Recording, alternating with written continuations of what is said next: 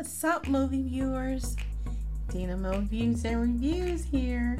Once again, asking, what are you watching? Well, today I am watching Respect, starring Jennifer Hudson as Aretha Franklin, Skye Dakota Turner as young Aretha, Forest Whitaker as the Reverend C.L. Franklin, Marlon Wayans as Ted White, one of Aretha's ex husbands, and Audra McDonald as Barbara Franklin, who is her mother, and a very short cameo appearance by Mary J. Blige as Dinah Washington. I've been waiting to watch Respect. Respect is directed by Liesl Tommy and it is written by Tracy Scott Wilson and Callie Khouri. Jennifer Hudson was personally approved by Aretha Franklin to play her in a movie about her. This was something that Miss Franklin um, decided before she transitioned.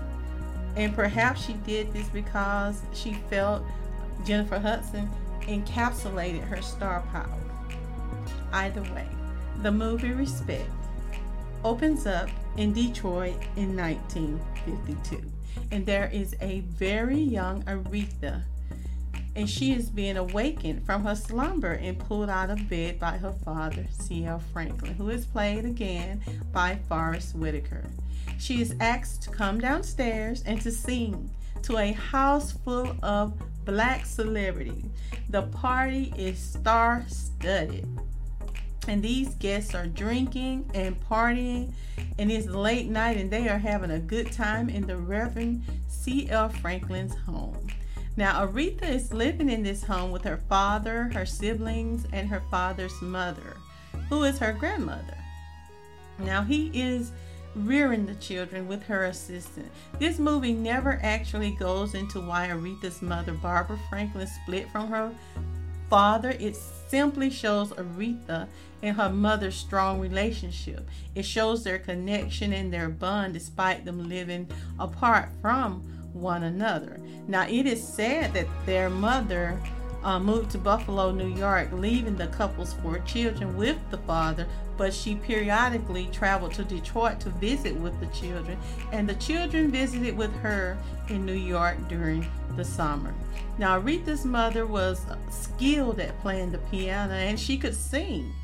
And Aretha would spend lots of time singing, bonding, and enjoying her mother's company whenever they visited with her until her mother died of a heart attack in 1952 at the age of 34.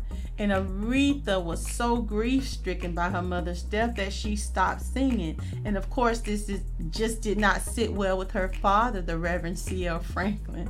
And as you will see in this movie, he had a problem with that because he felt her voice was a gift and he wanted her to use it.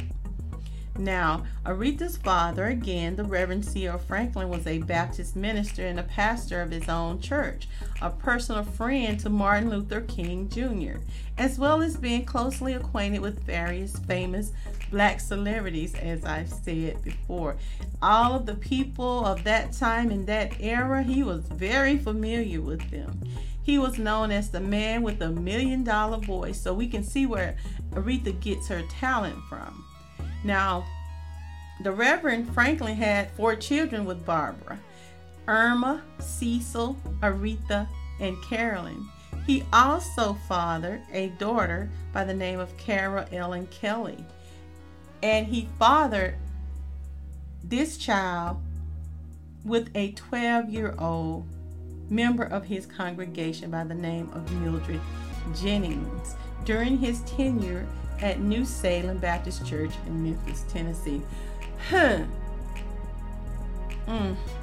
Now, he controlled his home with humility and sternness, and in spite of doing so, there was a clip that showed while Aretha's father was hosting these many parties, one of his party guests made his way into young Aretha's bedroom.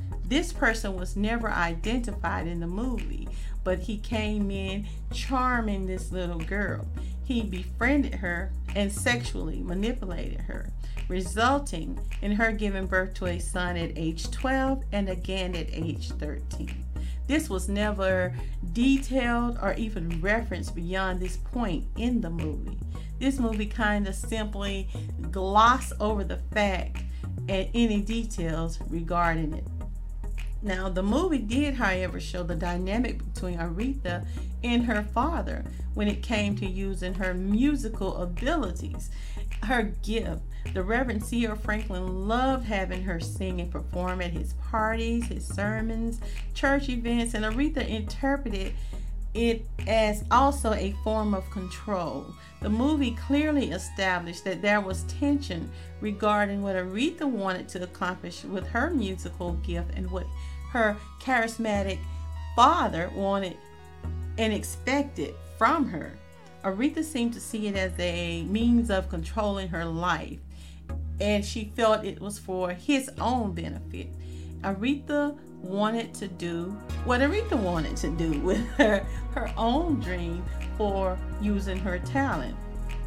And she would often remember what her mother told her, and that was, Your daddy doesn't own your voice. Nobody does but God. This remark would prove to be uh, pivotal later on in her life. Now, while in her 20s, Aretha Franklin father assisted in landing her a contract with a recording studio where she would go on to record jazz. Her dad described her to the studio executive as a black Judy Garland. Now, I didn't like that part when he asked Aretha to stand up and twirl around for the um, record producer. I just didn't like that particular part. But it was not um, what she wanted for herself musically. She felt it did not capitalize on her talents and she wanted more control over the kind of music she made. And she exclaimed she wanted number one hits.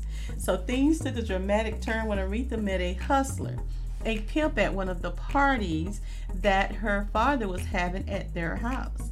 His name was Ted White, and he was played by Marlon Wayans. Her father despised him immediately, and neither of the men could stand the sight of one another. In fact, in one scene, the Reverend Franklin sees their chemistry and he knows that Aretha likes him and the guy likes her. And um, Marlon told Aretha that um, if she wanted to be rebellious, he was willing to donate his body. but the Reverend C.L. Franklin saw this and he didn't want Aretha to be involved in a relationship with this hustler. He saw that attraction and perhaps it was her being rebellious and I think it was, but either way, she ended up marrying Ted White, making him her manager and giving birth to a son. Now, he proved to be a very jealous guy. He was very abusive to her, he was overbearing, and he still was a hustler.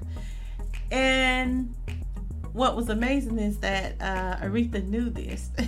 she was aware of this, but she was okay with it. Now, he had a horrible temper. And I have to say, when I saw Marlon Wayans playing this role, I could not imagine him being in a serious role such as this one. But he was quite convincing. By the time the movie was over, I was pissed at him for beating up Aretha. Especially that scene in the elevator where he assaulted her. Hmm. I was like, girl, that's Marlon Wayans. Mm-mm, don't let him hit you like that. anyway, those scenes where Marlon was demanding certain things for his wife from the record producers, including Jerry Wexler.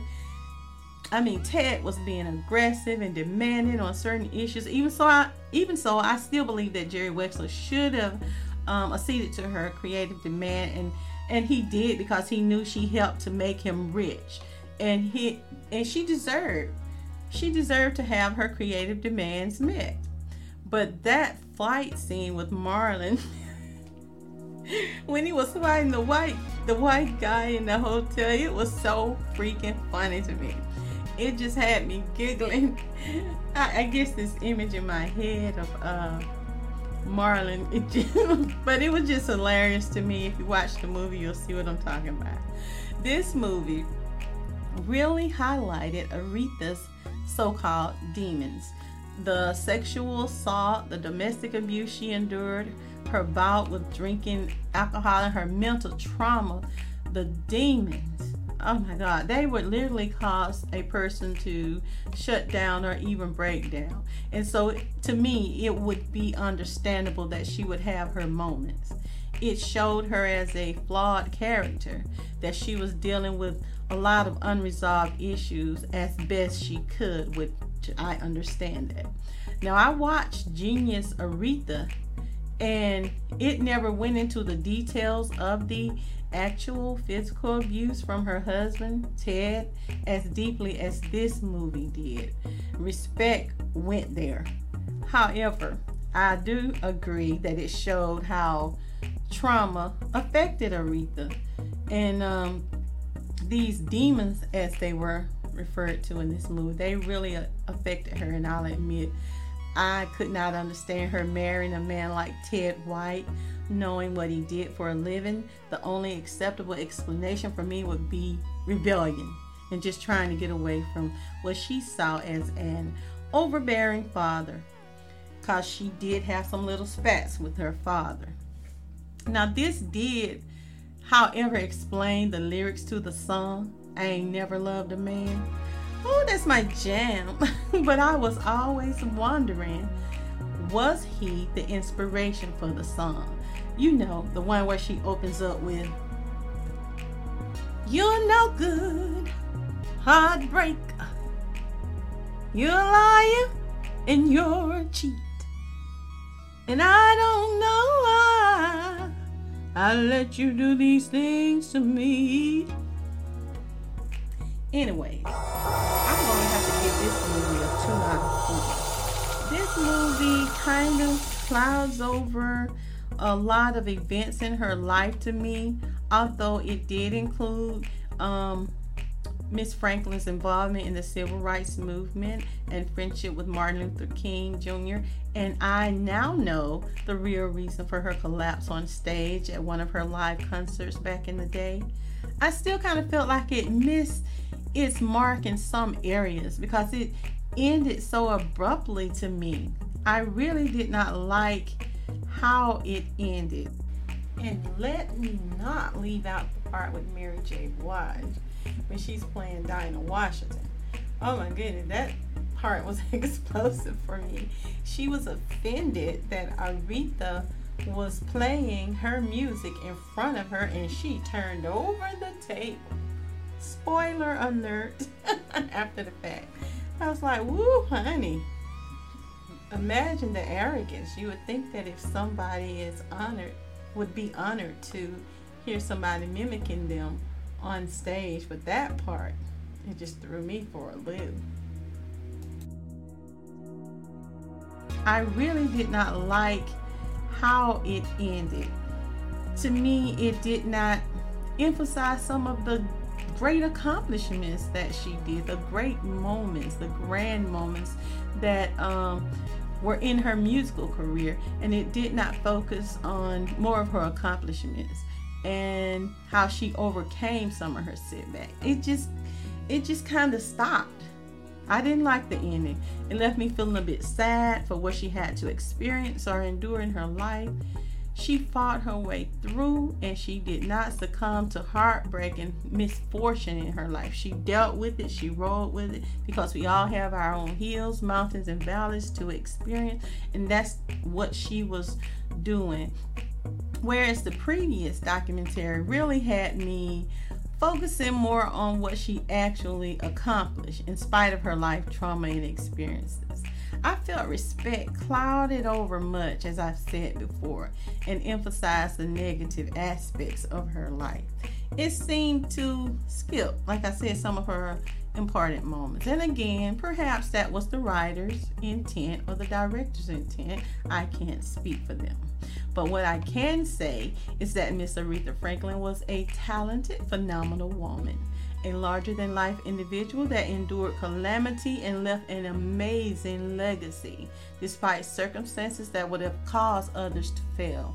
There is no denying her well earned place in history and her earning the title as the Queen of Soul. Her music is still played and enjoyed today, especially by me, and will be way into the foreseeable future. Now, Respect is rated PG 13, and if you would like to check out Respect, you can do so because it is currently on several streaming services, including Prime Video, Epix, and Roku, just to name a few. This has been Dina Mo Views and Reviews, inviting you to like, share, and comment. And be sure to join me for my next movie view and review. And most of all, I want you to remember it's my view. Now, what you watching?